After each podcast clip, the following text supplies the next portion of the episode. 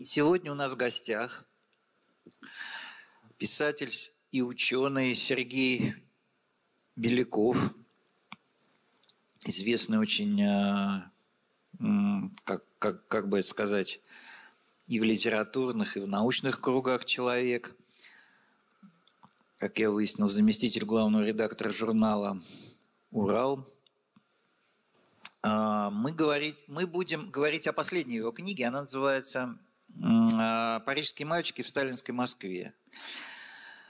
Сергей – лауреат премии «Большая книга», самой престижной литературной премии в России. Дважды лауреат за книгу «Гумилев сын Гумилева» и за вот эту книгу. Опять для тех, кто пришел в первый раз. Встреча состоит из двух как бы разделов. Да? Сначала задаю вопросы я, гость отвечает, а потом вопросы задаете вы, и в конце мы Э, разыграем книгу, но не путем там конкурса на лучший вопрос, как обычно мы это сделаем, а будет такая небольшая викторина. Вот, значит, э, приступаем и начинаем разговаривать с Сергеем Беляковым. Э, вот в вашем документальном романе э, какая-то его часть, хотя и там немного страниц этому посвящено, но как бы это такая сквозная линия, а, про родителей, собственно, Георгия Фрона, Мура, как все его называли, это Марина Цветаева и Сергей Фрон с их трагической судьбой. И вы как бы, я так понял, что имея в виду, что у нас в стране, в принципе, есть культ Цветаева, и все, что связано с Цветаевой, уже там десятки, сотни, может быть, книг и статей, особенно в перестроечное время и дальше. Все это исследовано, изучено, и вы оставляете людям там возможность э, там, прочитать биографию Цветаевой, там, Анны Саакянс или какие-то статьи. И не очень много об этом. Но мне кажется, в этой цветаевской теме есть одна линия, которая мало изучена цветами, и, и, цвета, и ведами, и исследователями русской иммиграции. Как-то она э, не то что совсем закрытая, но не очень для нас известна. Это тема возвращенцев, так называемых. То есть люди, которые уехали в эмиграцию э, и вернулись в Советскую Россию, это продолжалось с 30-х до 50-х э, годов.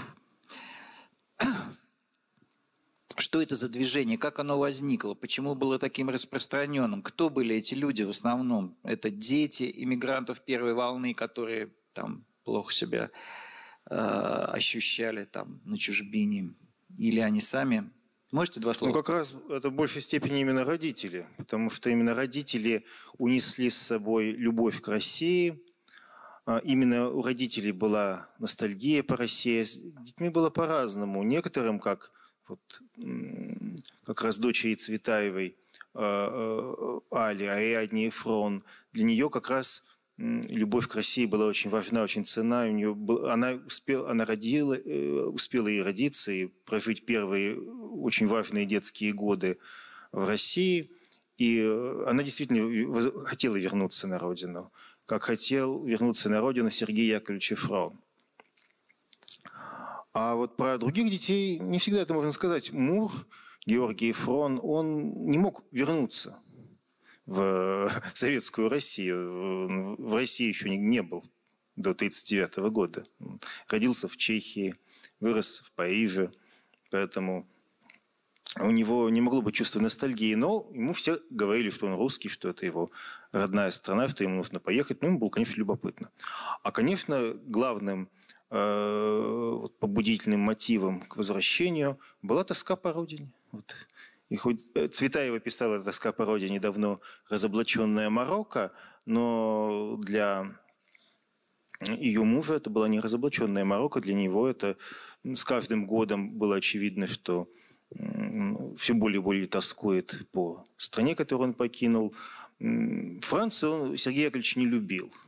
Он еще до войны, когда в первый раз побывал во Франции, вот в свадебном путешествии с Мариной, с Мейной Ивановной, он э, написал более, более гадкой или более мерзкой страны в жизни не видел.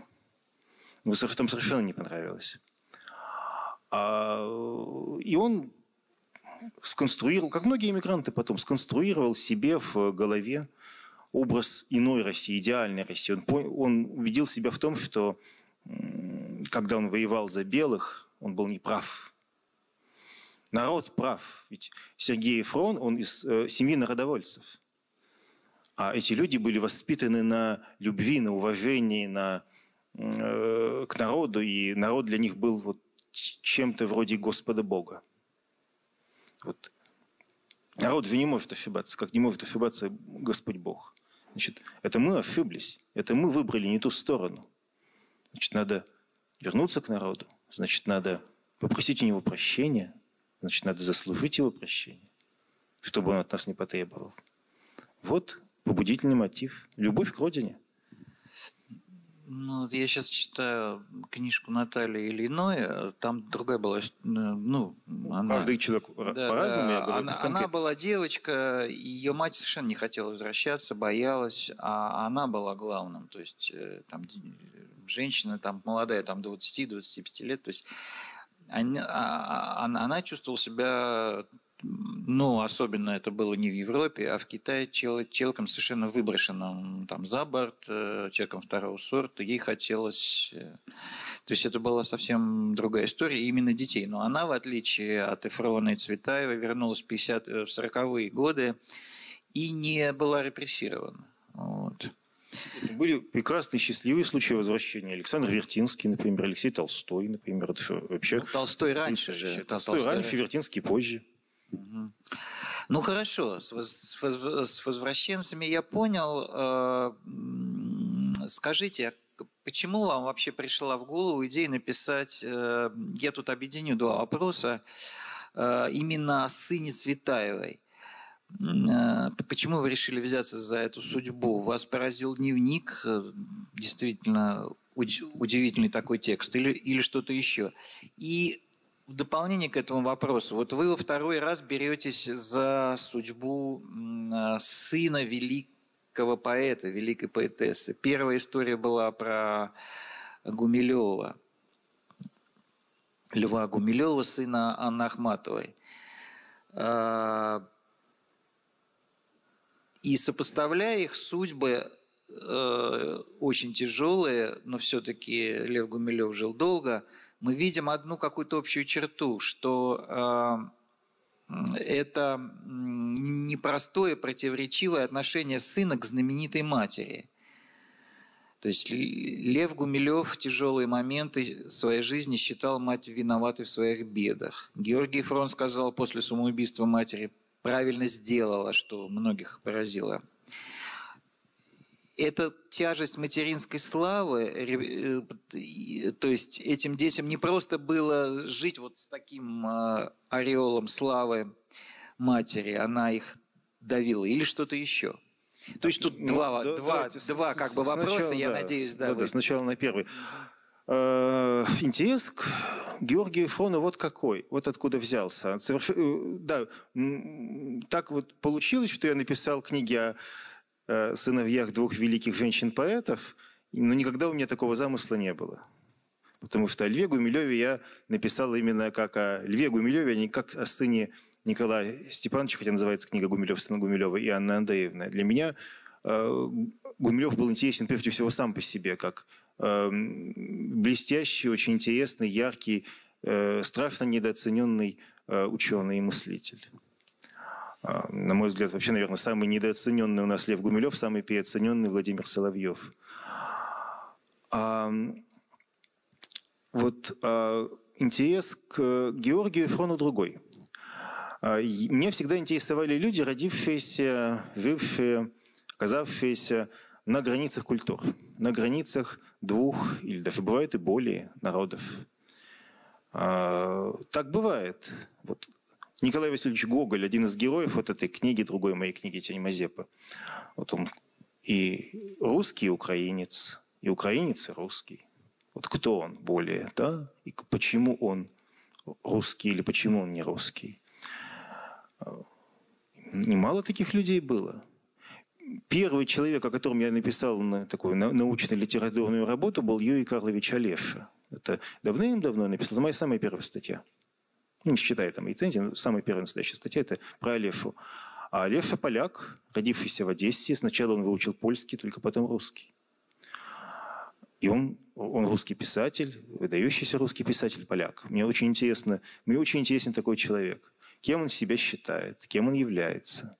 Является и считает это одно, всегда ли совпадают эти явления. И вот Георгий Фрон оказался просто ну, вообще идеальный случай. Идеальный случай для такого исследования. А, родился в русской семье. Да, там происхождение родителей разное, но, конечно, русская семья по культуре. А, но родился в Чехии, вырос во Франции, погиб в Советском Союзе во время войны. Вот кто он?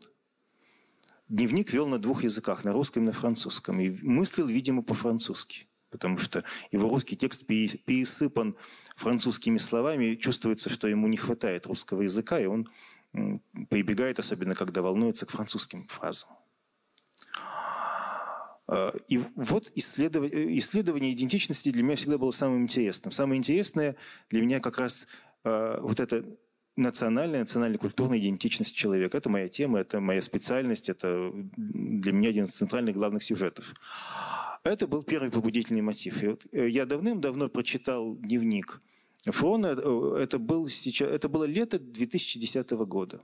Потом я с большим удивлением узнал, что лучший друг и один из героев этой книги, друг э, Георгия Фрона Дмитрий Сазыман, когда я читал дневник Эфрона, был еще жив. Можно было теоретически ему позвонить в Париж. Но я этого не знал. Э, вот я читал в июле, в августе 2010 года Дмитрия Сазымана не стало. Вот. Но я написал, написал статью, а, опубликовал ее в журнале «Новый мир» и думал, что ну вот да, статья получилась, хорошо. А, но к теме надо еще вернуться. Я думал, что я напишу когда-нибудь книгу о вот этих русских иммигрантах, о сыновьях русских и дочерях русских иммигрантов, и о том, кем они стали, русскими или не русскими. И об Ифоне там будет глава. А потом я читал, думал, как-то вот этот замысел преображался, и оказалось, что Георгий Фрон сам по себе э, достоин целой книги. Я думал, что книга будет небольшая, тоненькая. Ну, максимум 20 авторских листов. Для меня это мало. Вот, оказалось, что в черновом варианте у меня 30, 30 авторских листов. Пришлось сокращать даже, чтобы подинамичнее была книга. И вот, э, но когда я работал, конечно, вот я, э, замысел далеко перерос замысел о русском французе француз, или французском русском. Э, я увлекся самой этой судьбой его трагической, его вот историей, историей его любви, одну, первой любви, второй любви. И как-то совершенно вот, э, он стал шире, глубже и больше, этот замысел книги о Фроне. Но вернемся к началу все-таки. Да. А, а почему важна вот эта тема пограничной ментальности, пограничной идентичности? Ну, она, очень, да, она, она, она вот для чего? Да. Тема важна? идентичности, для, ну, мне кажется, для нас всех, потому что это, э, ну, это часть нашего я, это часть нашей природы, конечно же. Это часть нашей природы. И многие люди думают, да, на, на чьей стороне, стороне, на как им строить свою жизнь, в зависимости в том числе от этого. И бывают моменты в истории народа, в истории страны, когда надо делать выбор. И вот я, мне интересно, этот выбор, он полностью э, воля человека или он предопределен? Предопределен происхождением, предопределен воспитанием, предопределен э, воспитанием. Вот с моей точки зрения, э, выбор Георгия Фрона был предопределен Э, э, воспитанием вот в этой в парижской среде. То есть он дома, дома его, кстати, не, не учили французскому языку, он выучился в школе и на улице. Но общение с, со сверстниками, с одноклассниками оказалось таким важным, и сам французский образ жизни, который он усвоил, стал таким существенным, что вот его жизнь в сталинской Москве, она была жизнью француза, который постепенно понимал, что он француз. А приехал он с уверенностью, что он русский. Вот русский, который все больше и больше понимает, что он француз. Точнее, не столько даже понимает, сколько чувствует. Все больше и больше чувствует это. И мне кажется, это как раз одна из центральных э, тем ну, и нашей сегодняшней жизни, и вообще истории. Да, ну мы, наверное, к этому еще вернемся. Ну, то есть э, вот от темы того, что там русский француз, вот все-таки вы увлеклись его судьбой, и мне кажется, там есть моменты, которые все-таки чуть-чуть за кадром остались. Вот вы пишете, Мур приехал в СССР готовым к восприятию советского строя. То есть он хотел стать советским человеком. Ему очень нравилась вот эта Москва предвоенная. Он хотел вписаться в эту новую для себя советскую жизнь. Но а, я не знаю, может быть, это будет тавтология какая-то, вроде об этом уже сказали, но почему его мать, э, да, они решили возвращаться из-за отца, отец был связан с НКВД, все, все это ясно, так сложилось. Но почему она прекрасно сознававшая весь ужас русской революции, гражданской войны, написавшая оду белому движению, не научила его, не, не, не, не как бы не в, в не вдохнула в него какой-то более трезвый взгляд на советскую жизнь. Ведь она была совсем другой. Почему она никак не препятствовала тому, чтобы, чтобы Мур стал советским человеком, к чему он изначально очень стремился? Ну, во-первых, было еще и другое влияние. Было влияние отца, было влияние сестры, а они были советские люди. И Аля жила во Франции – а, в таком э, старалась себя ограничить, да, оградить даже от французской жизни. Она жила в этом, часто бывала в этом э, союзе за возвращение на родину, любила смотреть советские фильмы, фильмы Александрова, там «Цирк», э, «Веселых ребят». Вот, вот она жила в этом мире. И, конечно, и влияние тоже было значительным. Было значительным влиянием не Сергея Яковлевича, которого может быть, оно было не менее сильным, чем влияние Цветаевой. Так что вполне понятно, здесь надо это учитывать. А Цветаева, ну, Цвета... кто-то о ней сказал, это божий ребенок среди людей. Да? Божий ребенок. А, она жила все-таки в своем мире, она много времени уделяла воспитанию сына, в отличие, кстати, от Ахматовой. Но, конечно, она не, не, не могла во всем переломить вот этого влияния а, Али и особенно Сергея Яковлевича. Я думаю, это их влияние. Ну вот короткий вопрос. Да, вот интересно все-таки вот эти мотивы, вот это вот это, да, сестра была его старшая, вот этой увлеченности но, новой такой советской реальностью. Но я хочу спросить коротко про другое. Вы пишете, что Мур не знал об оперативной работе отца, его участии в похищении белых генералов, каких-то, может быть, даже и, покушениях, но тем не менее он пишет в своем дневнике, что при решении судьбы отца должны учиться его заслуги перед советской властью. Что он все-таки знал об этих заслугах, что имел в виду, Э, что, что он... Было ли вообще да, у да. него какое-то личное отношение к репрессиям, к каким-то вот этим чекистским... Да-да-да. Что-то, что-то он знал, конечно. До конца он не, это не, не, не рассказал даже в дневнике. Но какие-то сведения у него были. Интересно здесь его сопоставить с его другом э, Дмитрием Сазыманом, который э, прожил долгую жизнь и невольно приоткрыл вот эту завесу над деятельностью советской разведки во Франции. Ведь Э, деятельность советской разведки во Франции, она, конечно, засекречена. Кое-что совсем чуть-чуть открыто было в начале 90-х, когда опубликованы были фрагменты, только фрагменты дела а, Сергея Фрона. Но на самом деле большая часть засекречена. Вот, кстати говоря, э, помогавший мне в работе над книгой, ставший из такими источниками устной информации – а, племянницы Дмитрия Сазымана мне рассказывали, что они ездили в архив ФСБ, чтобы узнать о своей бабушке, о Нине Николаевне Насоновой. И им не дали ее дело. А когда она спросила, они спросили, а как, вот когда же раскроют, откроют дело, доступ к делу, им только а, дали несколько копий страничек, э, несколько, откопировали несколько страничек и все. Когда будет доступ ко всему делу? Им сказали, никогда. Никогда. То есть вот советская, э, тайны советской агентуры, они нерушимы. И кое-что, да, да, а, не, да, вот такая, такие, видимо, тайны. А, и кое-что приоткрывает Дмитрий Сазыман, который, скажем, участвовал в одной из спецопераций. А, его, друг, да, друг да, Мура, друг да? Мура, друг ну, Мура, ближайший совсем, да? друг Митька, который упоминается в дневнике Мура в раз в 20 больше, чем Цветаева. Ближайший его друг.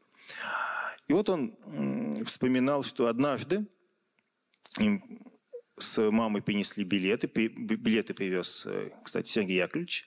Билеты в Норвегию. И они поехали в Норвегию. Ну, сначала в Бельгию, потом из Бельгии в Норвегию, чтобы выследить, где там живет Троцкий. Троцкий был в то время в Норвегии. Вот они, надо было выследить, где он живет, и Дмитрию поручили как раз зайти в дом, где предполагаемо жил Троцкий, и выяснить, там ли он. Дмитрий зашел, у него был благовидный повод, он собирал автографы известных людей, и вот он якобы пришел за автографом к Троцкому. Троцкий сказал, что автографов не дает, но задание было выполнено. То есть вот, вот такая спецоперация, в такой спецоперации поучаствовал тогда, по-моему, 14-летний мальчик. Вот. Да, это поразительная деталь, конечно. Вот. А Муру было меньше, он э, на, на три года моложе, поэтому знал он, конечно, меньше, но он писал с гордостью о колоссальных заслугах своего отца и о том, что отец сотрудник этого ведомства, как он пишет, то есть НКВД, ну, сначала УГПУ, потом НКВД, а, а про свою сестру, что она более-менее с этим ведомством связана. Вот ни больше, ни меньше.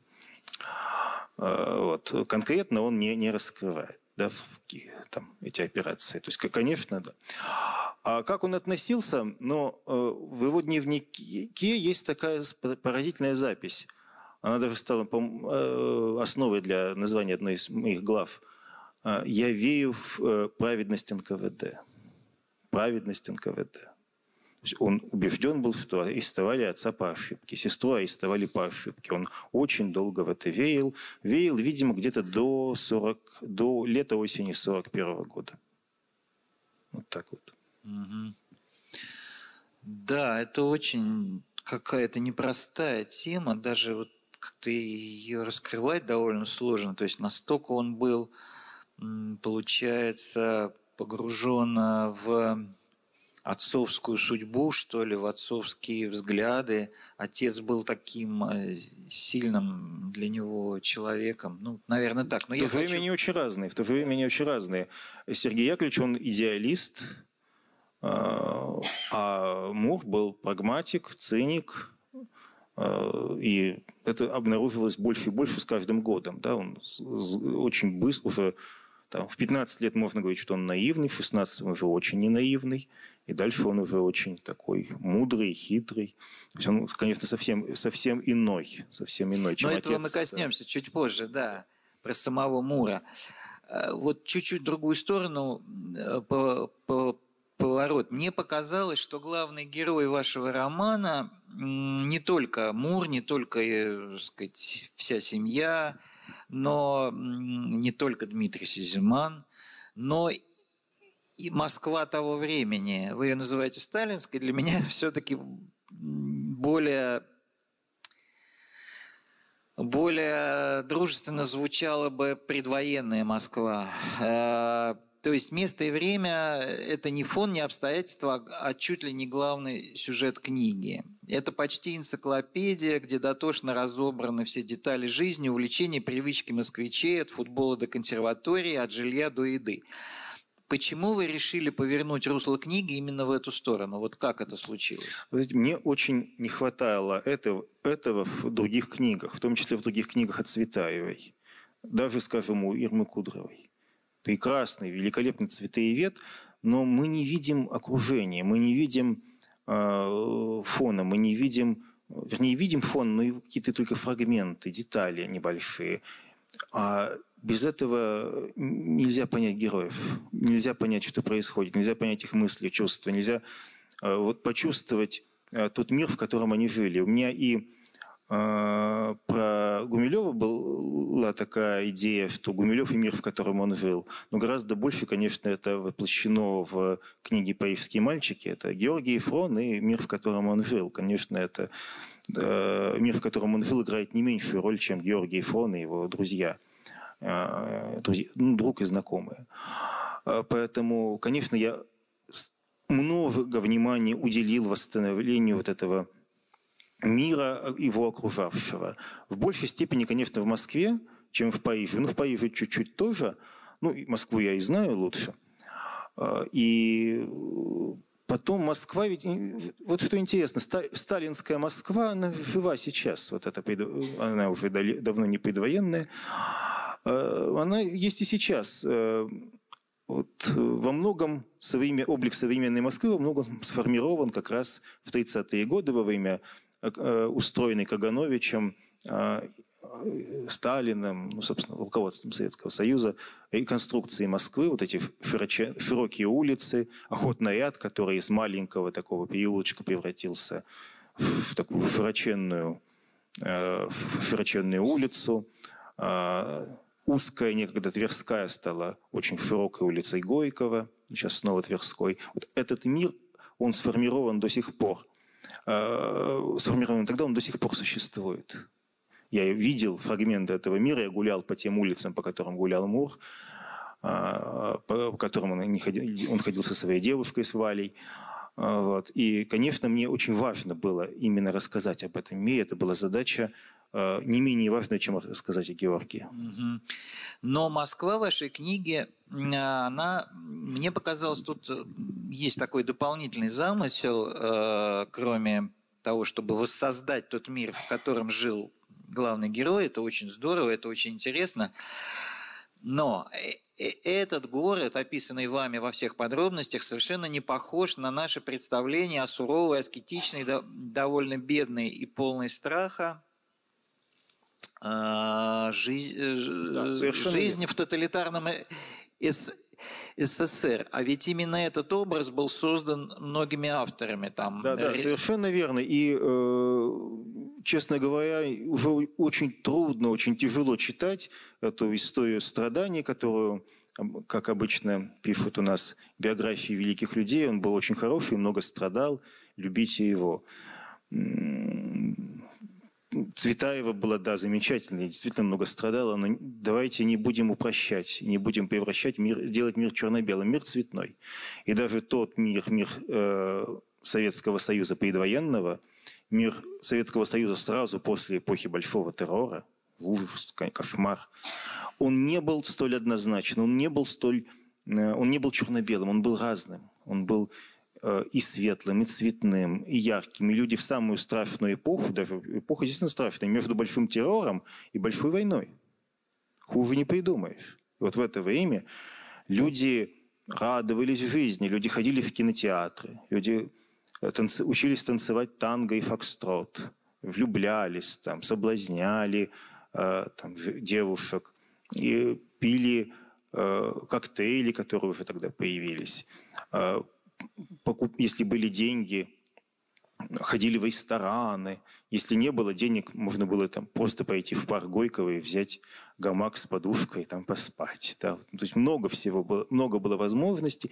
Мир был... Люди э, не знали, что они живут в такую страшную эпоху. Они хотели просто жить, наслаждаться, радоваться жизни. И вот я хотел показать эту жизнь людей.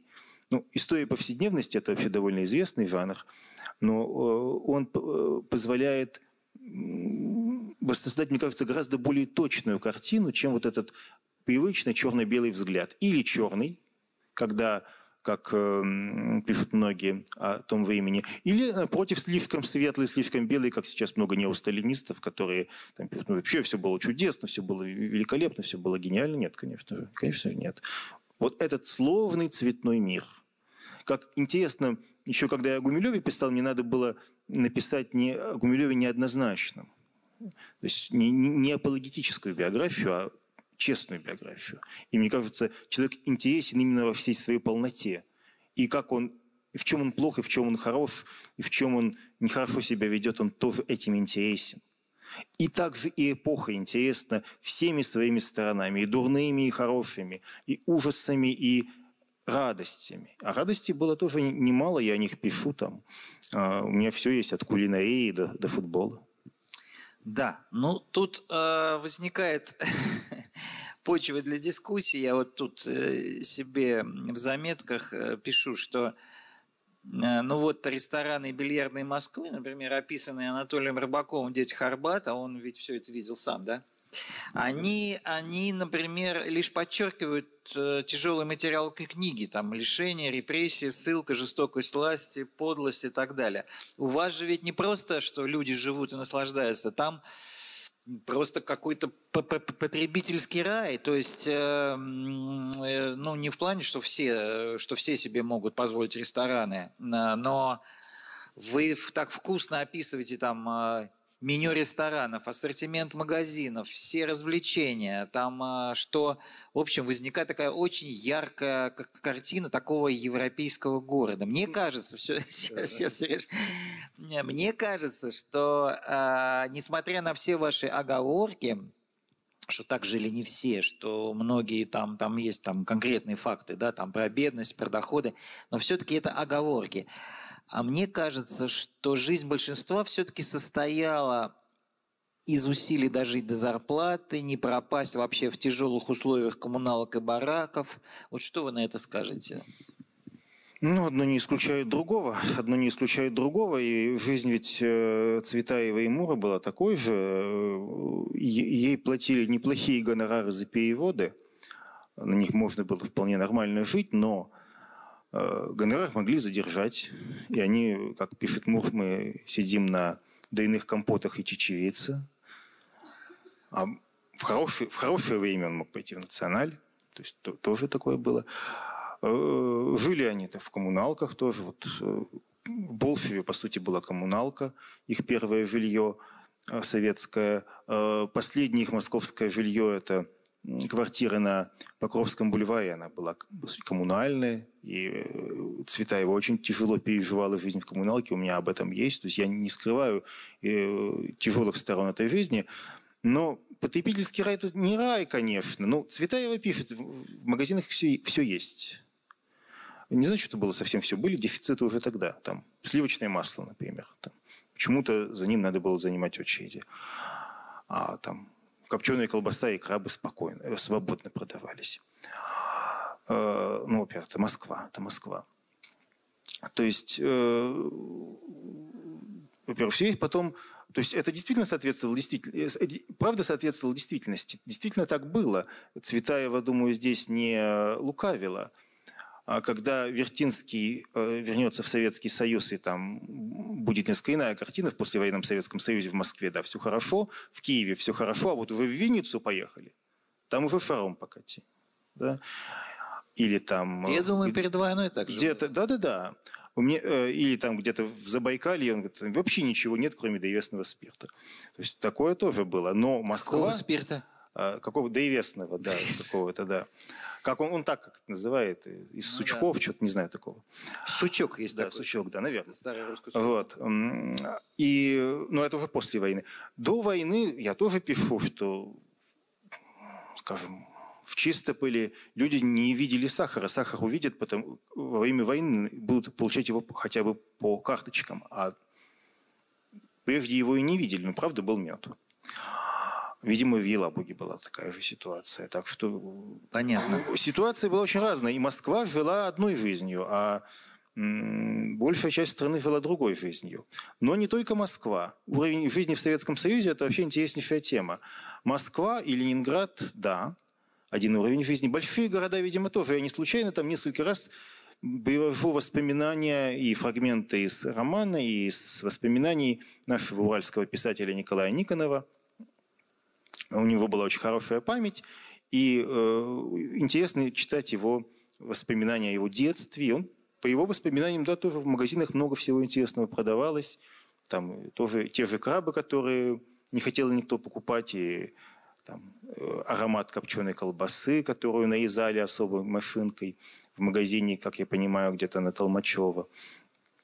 То есть э, в крупных городах тоже был высокий уровень жизни. А, в союзных республиках, не во всех, но, по крайней мере, в Закавказье, в родной Сталина Грузии, там был очень высокий уровень жизни. А вот в русской провинции, да, жили, увы, совсем иначе. Поэтому, конечно, Советский Союз – страна контрастов, и очень больших. Я там привожу пример. Мур любил роман Луи Арагона «Богатые кварталы». Арагон – писатель-коммунист. Он бы не стал приукрашивать образ жизни буржуазной Франции. И вот он там пишет, издеваясь над шоколадом одной фирмы, по-моему, месье Барелли, что вот там шоколад, да, но он вот на самом деле не такой хороший, он слишком светлый, все его такие, ну так, шоколад к чаю, а вот у этого шоколада такие конкуренты, а вот там другая фирма стала выпускать шоколад с крестом, и это имело большой успех в такой консервативной французской провинции, где католические ценности, значит, крест и шоколад. Вот, хорошо вот жили французские крестьяне, за, за, за кошельки которых соревновались разные кондитерские шоколадные фабрики. Да? Э, русские э, колхозники в 30-е годы о таком могли только мечтать, или даже ну, и да. мечтать не могли. Ну, да. Так что нет, картина, конечно, разная я не приукрашиваю. Но Москва жила действительно жизнью такой очень... Но вот мне кажется, в этой теме есть такой момент витрина и задник, да, то есть витрина сияющая должна быть и то, что там, там происходит за ней. Но это, кстати, и в Москве можно найти вот на Кутузском проспекте такие потрясающие, шикарные сталинские архитектуры дома. Если вы их обогнете, войдете во двор, Сейчас, правда, везде там заборы стоят. Ну, такая обычная серая некрашенная стена. Ну, такая цементная стена. И понятно, что с улицы вам кажется, что в этом доме живут небожители, а зайдя во двор, вы понимаете, нет, обычные люди живут. Но мне кажется, вот сегодняшняя Москва, это тоже витрина, она похожа на на ту, на ту предвоенную Москву. Ну, если бы, если бы вся Россия жила так, как живет, по крайней мере, жила до недавнего времени, в общем-то, живет Собянинская Москва, то можно было бы сказать, что да, э, наша история удалась. Наша история удалась. Понятно. Ну, в общем, в этой... Я вас не, не перебил. Нет, нет. А, а я еще дополню. А что касается еще вот этого образа Москвы, смотрите, ведь Мур поехал из Парижа в Москву. Он очень привередливый. Он, очень склонен замечать э, все минусы и недостатки. Москва его не разочаровывает. Она выдерживает сравнение с Парижем. Париж ему нравится больше, но Москва ему тоже нравится. Правда, не вся Москва, опять-таки. Окраины ему не интересны. Нет. В Сокольники ехать, да не дай бог. Для него это уже загород. А вот э, для него это загород. А вот Охотный ряд, улица Горького, вот это вот его.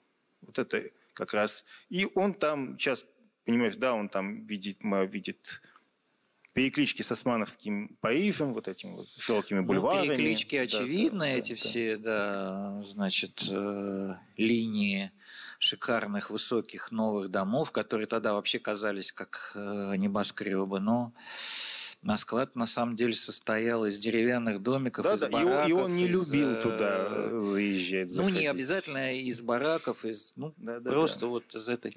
Но э, давайте перейдем к самому Муру. Вот два, два вопроса еще перед тем, как мы предоставим слово зрителям нашим слушателям, зрителям, в общем.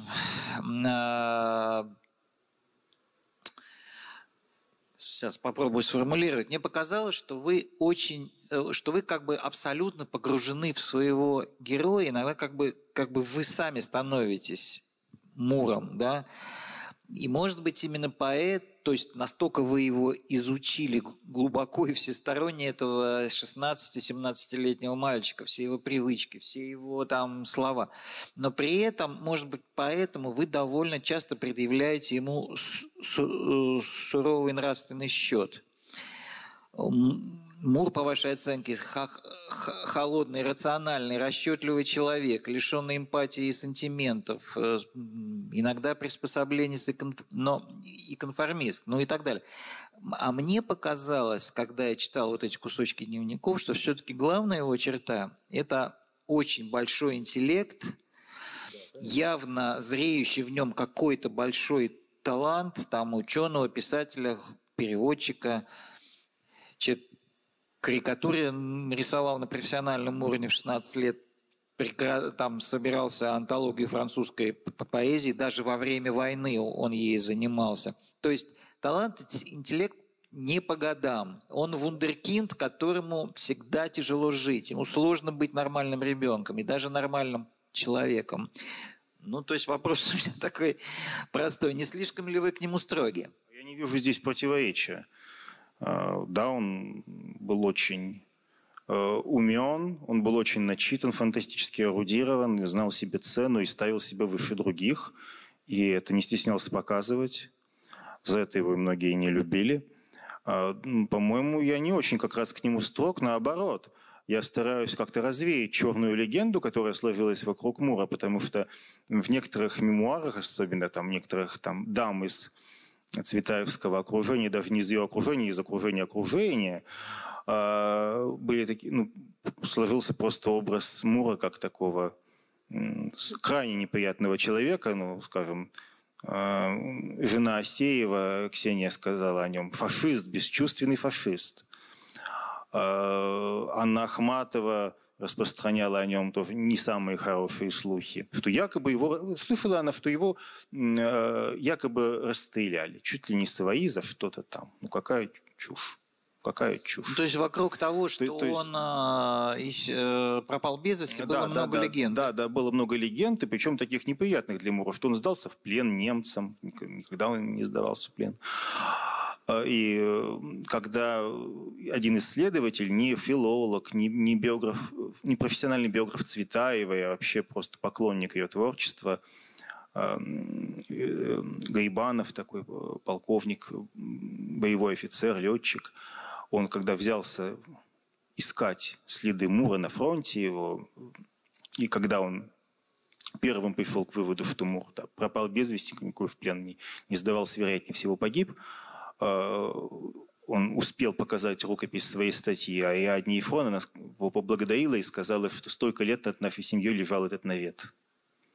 То есть многие верили, что он якобы... Я перешел, не знал перешел, этого, честно да, говоря. Да, да. Многие верили, что он якобы перешел к немцам, сдался в плен, или что его свои расстреляли за дезертирство. Была такая легенда, то есть просто черная легенда о Муре. И да более того, эта легенда, она и, и сейчас существует, дает свои плоды. Вот, несколько лет назад я как-то включил телевизор, увидел фильм, не полностью, к сожалению, по-моему, назывался «Зеркала» фильм о возвращении Цветаевой в Советский Союз. И там это первый фильм, где есть Мур. И вот там Мур представлен ну, полным уродом. Вот, вот совершенно. Это очень странно, ведь есть его дневник, где, где видно, ну, что он... А, а дневник, а как, а, да-да-да, а дневник ведь он а, и разрушает эту легенду, но не все до него дошли, потому что многие остались на уровне вот тех старых слухов дамских. Удивительно. Да-да-да. Те, кто прочитал дневник, да, у тех много изменилось, но до сих пор вся, всякие дикие слухи, там, вплоть до инцестуальной связи его с матерью, которой, конечно же, не было. А мне всерьез этот вопрос задавали, когда я начал работать над Муром, один психолог мне написал в социальных сетях, а вот есть такая вот версия. Я даже комментировать ее не хотел, но для каждого, кто читал дневники, очевидно, что это просто ну, это абсолютно невозможно, там... что он как раз Цветаева упрекает, что она ему не рассказала толком об интимной жизни вообще. Да, он как раз говорит, что она ведет себя как мещанка, как вот, не, не затрагивает таких важных вопросов в разговорах с ним. А это так важно знать, хорошо знать. Вот. Э, то есть как раз все наоборот. Ну, она, конечно, человек не от мира сего, ему было с ней тяжело, там вся эта противоречивая сложность показана, но это, конечно, дик. Я вообще вот не понимаю, на, на, на основе, откуда взялся вот этот черный образ, вообще не понимаю. Но э, там еще есть один такой момент вот в этой теме, что он э, француз, на самом деле, вот он обнаруживает, что его вот эта э, родина Франция, он по культуре француз, он постоянно читает значит, французские книги, он европеец по внешности, по и это переходит в, в историю о его отношении к России, к русским. Он довольно резко там высказывается о России, а в некоторых местах своего дневника, то есть будучи с, с, э, таким вроде бы советским, политизированным мальчиком, он э, видит русскую глубинку, начинает говорить э, какие-то вещи очень резкие, да, там о, о русском народе, о России, там вот эта ярчайшая картинка, когда красноармейцы идут по колено в грязи, там в чистопеле, и он смотрит в окно и говорит, как я все это ненавижу. Это, я запомнил на всю жизнь. Значит, э, но э, может сложиться ложное впечатление. Он все-таки был э, в эвакуации. Это жуткое испытание для мальчика, у которого повесилась мать, арестован отец, голод, лишение, предательство, но все-таки он патриот своей страны, он это доказал своей смертью. Он европеец, но русский европеец, ну и так далее. То есть все-таки тут э, вы не боитесь, что сложится вот какой-то ложный... Вот нет, это... нет, нет. Э, вот тут мы как раз и возвращаемся к началу, к вопросу о двойной, о его идентичности. Он приехал с мыслями о том, что он русский и советский. Постепенно он понимает, что это не так. Окончательно он разочаровывается после гибели Цветаевой, после э, двух эвакуаций. Э, и посмотрев на глубинку российскую, он ее, конечно, не взлюбил. Но еще в такое время, это жуткое, 841 года, кошмар, страшнее не представить. Вот. Э, но патриот какой страны он? Он патриот Франции, конечно же. Конечно, он патриот Франции. Это совершенно очевидно. А, вот идет наступ... вот август, эм, август 41 года, да, понятно, что происходит на фронте, да. А, одни, э, немцы уже в Новгороде, в Пскове, в Смоленске, а он пишет, что только бы Франция была восстановлена в своем величии. Вот он думает прежде всего о Франции, а не о России. А Россия, он действительно может всякие гадости говорить, но когда кто-нибудь начинает говорить гадости о Франции – Вначале, кстати, он это поддерживал. Он вот, недавний иммигрант, самый злой критик своего отечества. А вот потом, вот уже в э, годы войны, когда кто-то стал, ругает союзников, он всегда встает за союзников, особенно за Францию. Что и, и пишет он, я не позволю э, никому говорить там дурно о Франции. Конечно, он патриот Франции. А погиб, да, погиб он, получается, за э, Советский Союз, да. Но он ведь не, не хотел идти на фронт, он пытался от этого уклониться не по своей воле пошел, но там он вел себя храбро. Насколько мы можем судить, да. А, да, он не записывался добровольцем, он был студентом. Но э, мне кажется, вот эта тема, что он не хочет э, быть в общем строю, быть мобилизованным, э, это какая-то особая тема. Но я предлагаю, честно говоря, с моими вопросами закончить и передать слово вам. Угу. Вот. Давайте. Друзья, давайте, пожалуйста, вопросы. Есть ли у вас вопросы к Сергею Белякову?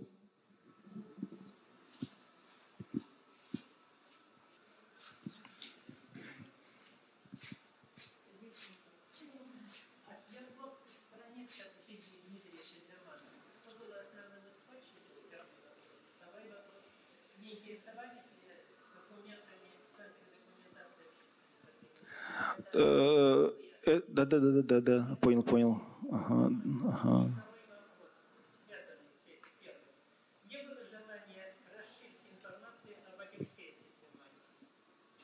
Да, да, да. Видите, э, да.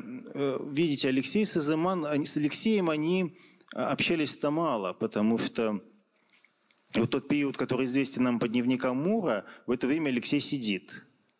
И когда он вернется из тюрьмы, они будут общаться несколько месяцев. Но этот период опять очень плохо отражен в биографии Мура, потому что в это время нам уже неизвестно по дневникам. То есть он как-то вот оба раза оказывается в тени. Алексей Сазаман в тени Мура. Мур к нему относился очень странно. Эм, сначала он его почему-то очень не любил. Писал о нем всякие гадости. И там, совершенно не жалел о том, что его посадили.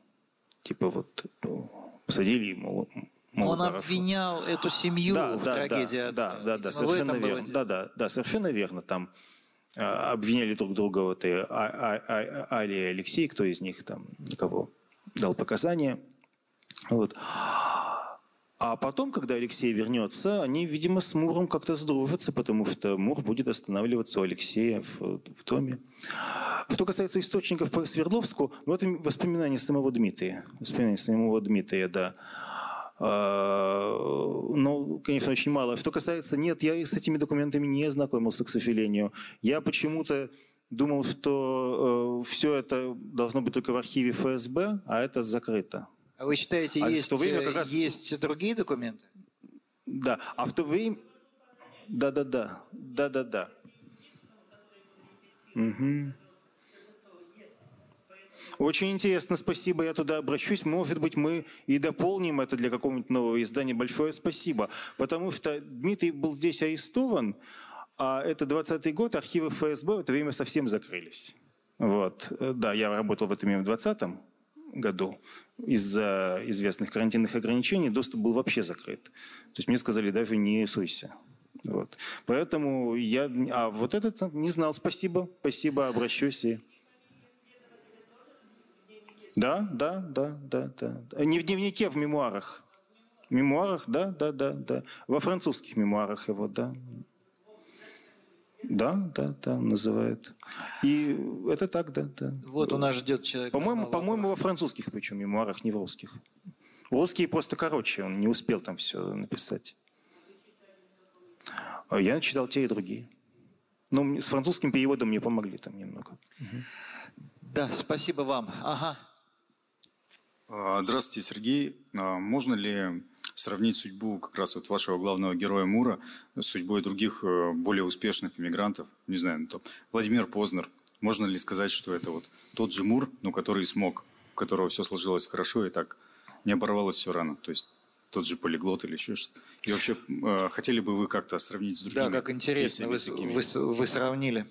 Ну, логичнее как раз, его, ну, можно и с Познером, немножко другой уровень, но можно его сравнить с тем же Дмитрием Сазыманом. Я не случайно их сравниваю. Дмитрий прожил ту жизнь, которую мог бы прожить Мур. То есть он вернулся с фронта, э, он поступил на, и на вещание, он стал переводчиком, очень успешным, много зарабатывал – у него была коллекция картин и коллекция пластинок. Был очень успешным человеком, э, пользовался большим авторитетом, пусть и в узких кругах. И в конце концов вернулся в Париж. Все это мог сделать Мур еще более, наверное, блестяще, потому что Дмитрий говорил, что Мур был еще начитаннее, еще умнее. И к тому же у Мура была такая мама, которая, конечно, его ну, поднимало очень высоко. То есть все, что он бы написал, пользовалось бы, конечно, гораздо большим спросом, большим интересом. А у него была идея написать историю семьи, Фронов и Цветаевых. У него много было идей. Так что вот с Познером не знаю, но если с Дмитрием сравнивать, я думаю, здесь... Э, а он работал в новом времени, да? Да, да, да, и, и, и на радиовещании тоже работал на Францию. И он бы, конечно, вернулся, он собирался вернуться во Францию, э, но только Мур еще не знал, не решил для себя, то есть совсем он уедет во Францию, или он просто уедет во Францию, там побудет какое-то время, там, и он думал, что посвятит свою жизнь пропаганде французской культуры в России, русской во Франции. Вот такая хорошая благородная цель.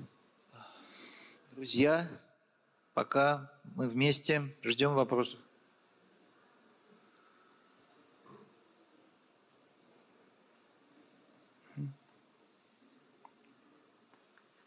Сергей Станиславович, слышно, не слышно? Да, слышно, слышно, слышно. А, можно немного в сторону? Меня восхищает ваш слог, ваш стиль. Когда я первый раз прочитала в «Новом мире» вашу первую статью и потом читала все другие, меня поражало, как ученый, историк, не филолог, не писатель, не сочинитель, пишет настолько умно и увлекательно и легко, то есть прочитываешь моментально.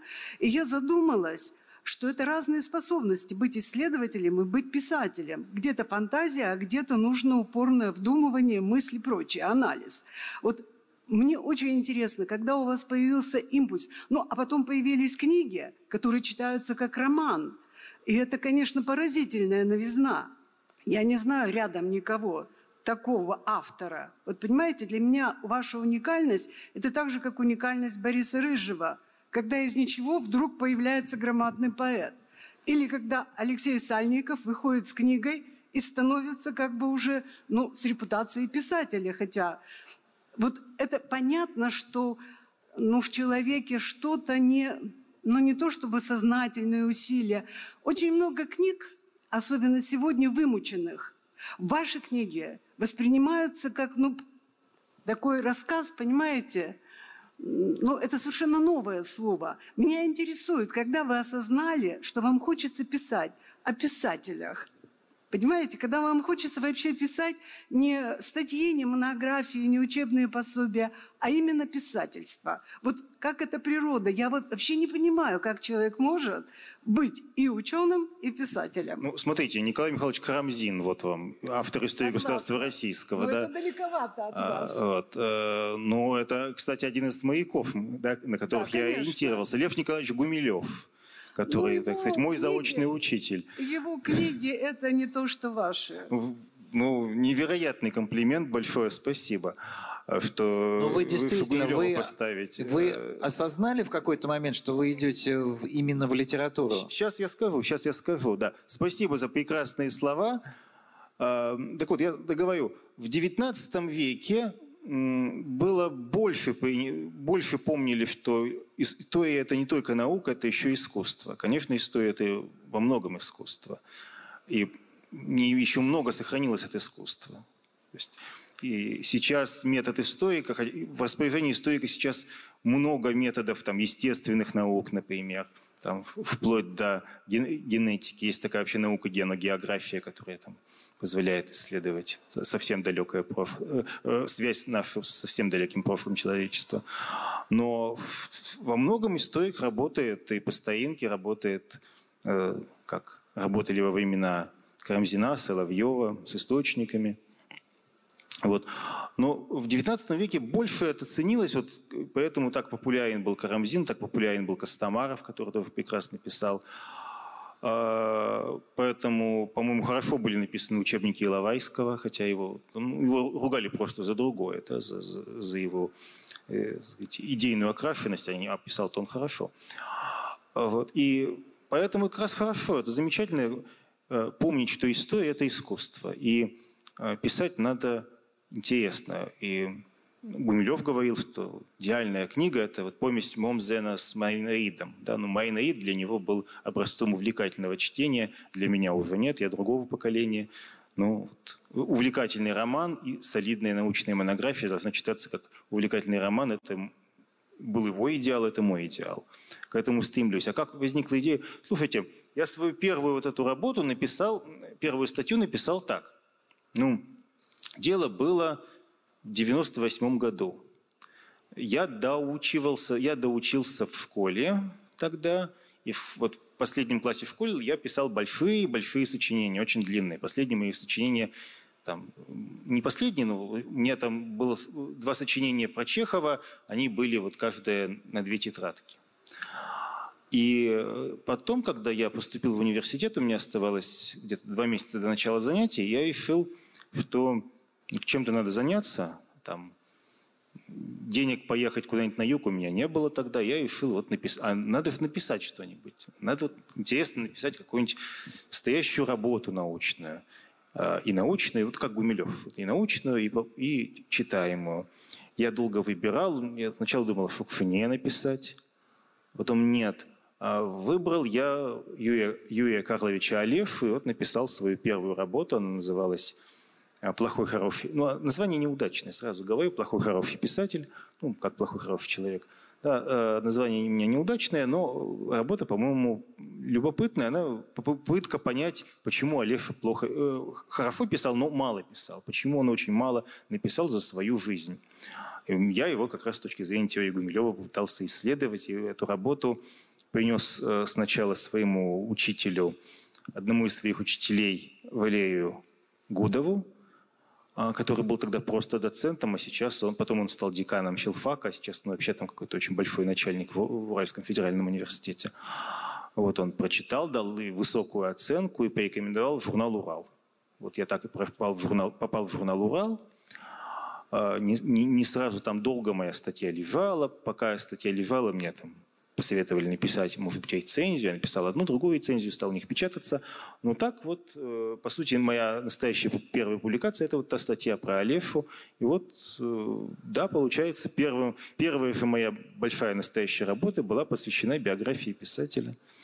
Вот так вот получается такой, так, таковой интерес. Опять-таки писателя, который был между двумя мирами, между двумя культурами Европы и России.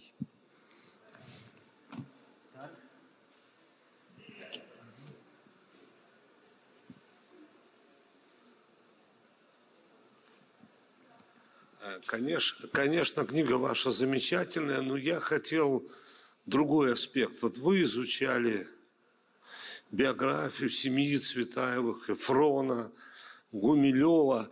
Как вы считаете, с точки зрения, сейчас многие уезжают люди за границу, ошибка была, что они вернулись? Ведь все трагически кончились. И, значит, отец, и Марина Цветаева, и Гумилев. Вот ваше мнение. Ну, конечно, ошибкой, потому что да, когда они вернулись, Сергей Яковлевич вернулся в 1937 году. Ужас. Лучше, да, хуже года для возвращения не придумаешь. Да? А, ведь в чем еще его трагедия? Он попал сразу под две компании.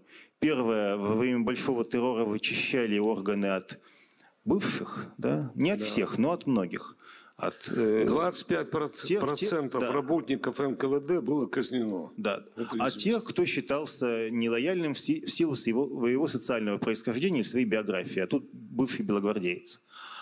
Это одна причина. Вторая, он был завербован во временные годы, а э, ведомство возглавил Берия, и он чистил ведомство от людей Егоды и Ежова. И вот как человек Егоды Э, Сергей Яковлевич попал под этот каток, видимо. То есть, конечно, хуже не придумаешь его положение. Он приехал буквально на казнь. Ну, во Франции бы, если бы он остался, его, конечно, там посадили. Но он бы остался, скорее всего, жив. Вот. Так что, конечно, это была ошибка. И Цветаева понимала, что это ошибка. Цветаева понимала, что ей там точно ничего хорошего не будет в Советском Союзе. Но она надеялась, что все-таки у сына будет, с сыном будет все хорошо, потому что на сыне же не лежит печать бывшего, как ей казалось. А, и он будет, да, он от нее отдалится, и было это очень больно, но он будет, да, русским, советским, ну, будет счастлив. Она почему-то думала, что, ну, почему-то, понятно почему, а, Франция была страной более националистической тогда, чем сейчас, несопоставимо более националистической. И она думала, что он как сын иммигранта будет всегда вот с этим клеймом во Франции жить. Она не могла предположить, что вот после войны Франция станет вот такой мультикультурной, такой толерантной, что... Но это не сразу произошло. Это был, да, далеко не Скажите, сразу. А в межвоенной Франции это... это Скажите, пожалуйста, я забыл, я когда был в Праге, тогда еще был жив Михаил Казаков, они снимали в Праге и в Париже фильм, как назывался, «Шпион» это про Эфрона. Да, да, да. «Очарование зла», по-моему, «Очарование зла». Я э, сериал, забыл. да, сериал.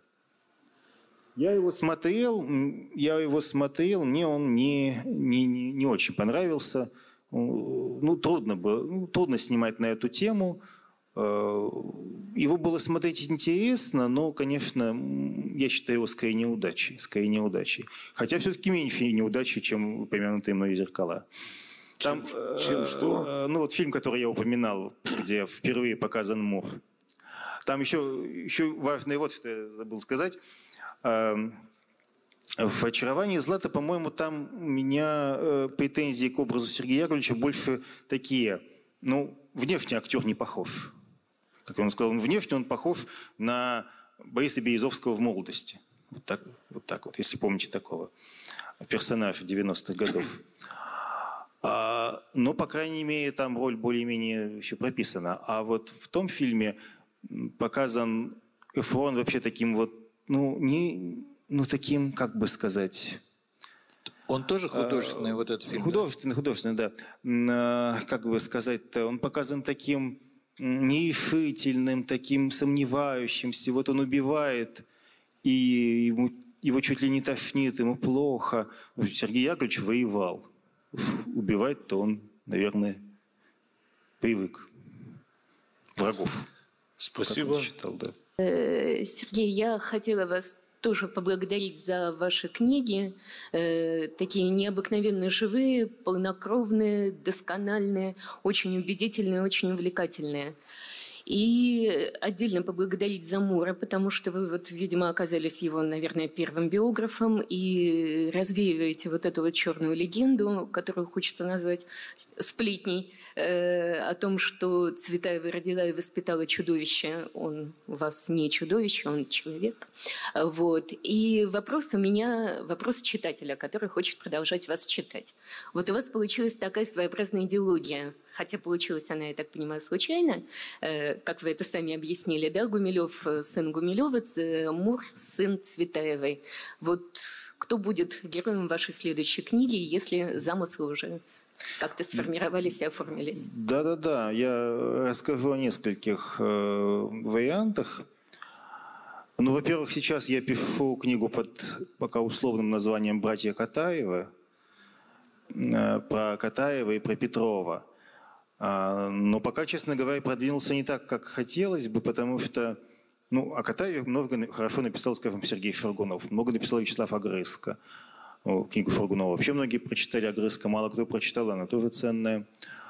Вот. Э, но вот про Евгения Петрова удивительно мало написано, очень много написано про его книги, про, конечно, в основном «12 стульев» и «Золотого теленка». А вот его биография очень странная, полна мифов и легенд. А, он необычайно много мифов о нем сложено причем и нелепых, и вроде бы достоверных.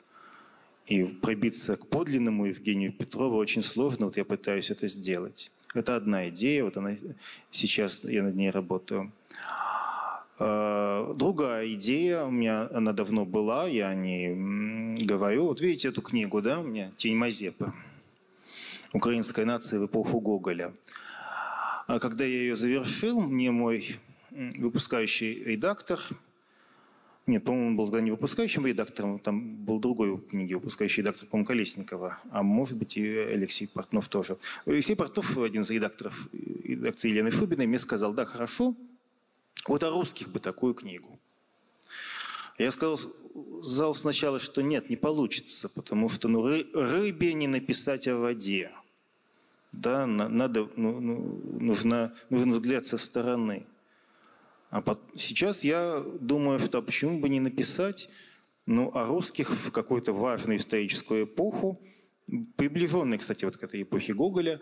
Э, у меня есть идея русские, ну как вот, э, русские в 812 году, если вспоминать одну из сейчас забытых, а безумно популярных книг Загоскина. А, но написать ее в том духе, как написано «Тень Мазепы». То есть э, вот такой доскональный, доскональный ну, не портрет, ну, по, по сути, попытка написать портрет или, по крайней мере, эскиз к портрету целой нации. Потому что когда читаешь у современного историка, что русских не было как нации, конечно, была. А кто же выгнал Наполеона? Да? А кто же взял Париж? А, вот. Есть такая идея. Еще недавно у меня возникла идея, вам первым вообще, первым говорю о ней, возникла совсем недавно. Я писал большую статью для научного сборника этой зимой, э, касающейся национальной политики в Советском Союзе к юбилею СССР. Ну, выйдет вот в одном из научных сборников сейчас. Это такая сугубо научная публикация. Вот. И я подумал, а вот есть такой персонаж, о которого о котором здесь, в стенах Ельцин-центра, как я понимаю, даже говорить не очень хорошо, раз сталинскую Москву мы заменяем предвоенной. Персонаж действительно страшный, вот Сталин. Но меня интересует его национальный аспект. Вот. А, Сталин как Джугашвили. Но я недостаточно хорошо знаю Грузию. Если я лучше смогу узнать Грузию, я не знаю грузинского языка и не знаю, способен ли я его выучить, но вот Сталин как Джугашвили и национальная в Сталине, и сталинская национальная политика – это интересная тема. А, вот. Ну, это план на далекое будущее, думаю. Но я думаю, вполне могу написать. А так у меня, ну, помимо вот этого больших планов, но главное это, конечно, Петров сейчас. А так больших, у меня много планов. И есть текущая работа. Например, я Тут буду писать статью на русском и на английском впервые на двух языках, ну, тоже для одного научного издания, и статью э, как раз о ну, нации, идентичности. Вот моя любимая тема. Моя любимая тема. Спасибо. Ну, э... а, а, да, я еще скажу, можно обратиться, сказать? Да. И еще я ведь забыл сказать самое главное. Мое выступление здесь, оно для меня очень радостная по многим причинам. Ну, во-первых, где мы только не презентовали а, книгу «Парижские мальчики в сталинской Москве». По подсчетам Татьяны Стояновой, бренд-менеджера редакции Елены Фубиной, а, больше 15 раз. И так случилось, что в родном городе впервые, вот и в Москве был, и там, по всей России, а, предыдущую книгу «Весну народов» мы здесь презентовали, но в очень узком кругу, потому что Почему? Я не помню, почему так еще пандемии-то вроде не было. Ну, в общем, довольно в узком кругу так презентовали э, в редакции журнала «Урал». Ну, там пришли люди, кстати, Роман Сенчин там был, э, задавал много интересных вопросов. И там. Но, но, но все равно это был такой совсем небольшой круг для своих. А здесь впервые со времен презентации вот первого издания этой книги «Тень Мазепы», то есть с 16 года я здесь, в стенах Ельцин-центра впервые Э, презентую свою книгу. Мне это очень приятно, приятно вас видеть. И это получается, ну, не начало, некое такое завершение большого вот этих цикла моих выступлений, посвященных парижским мальчикам. Ну, может, они еще будут, но мне приятно, что я наконец здесь, наконец э, в такой большой аудитории вот, рассказываю. Нет, ну, в смысле, количество людей было и, и больше много, но вот здесь, именно в Екатеринбурге, мне не удавалось выступить в большой аудитории. Так я очень рад вас всех видеть. Огромное вам спасибо, что пришли. Я хотел спросить, это финал, но, видимо, да, раз так получилось. Ну, можем еще, можем и не финал, потому Нет, что есть, да. Да, ну вот лично у меня да, не, ну, и, и, есть еще время. Кто-то прям э, с накипевшим вопросом хочет, давайте последний, нет, все? Все, да? Будем? Тогда давайте вот что сделаем. А, как я уже говорил, все-таки какой-то подарок в конце встречи будет. Вот эта книга для тех, у кого ее нет.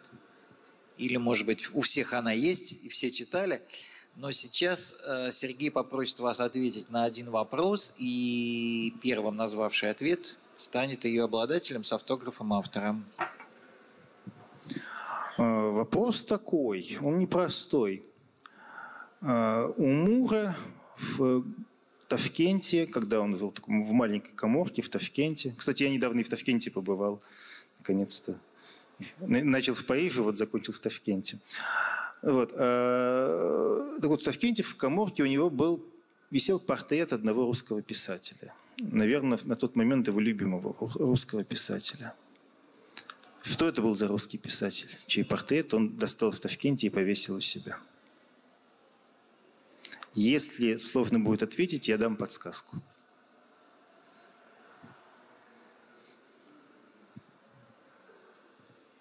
Про этого писателя он говорил, он могуч и умен, как дьявол.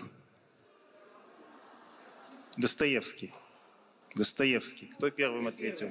Кто первый сказал? Вы сказали? Да. Вы ближе сидели. В общем, мне кажется, да. как вас зовут?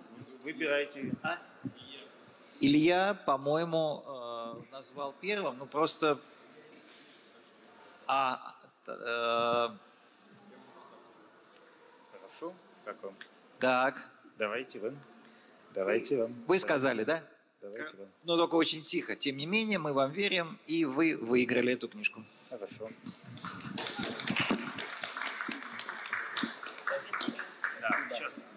Ну, сейчас, э, значит, наступило время автограф-сессии. Я хочу поблагодарить, во-первых, всех вас, во-вторых, Сергея Белякова. Это радостное для меня сегодня знакомство. Я надеюсь, сотрудничество продолжится. Я ему по-хорошему завидую. Молодой, талантливый, и удивительно продуктивный. И я надеюсь, что книг будет еще много. Спасибо. Спасибо а, и, и да, подходите. Да.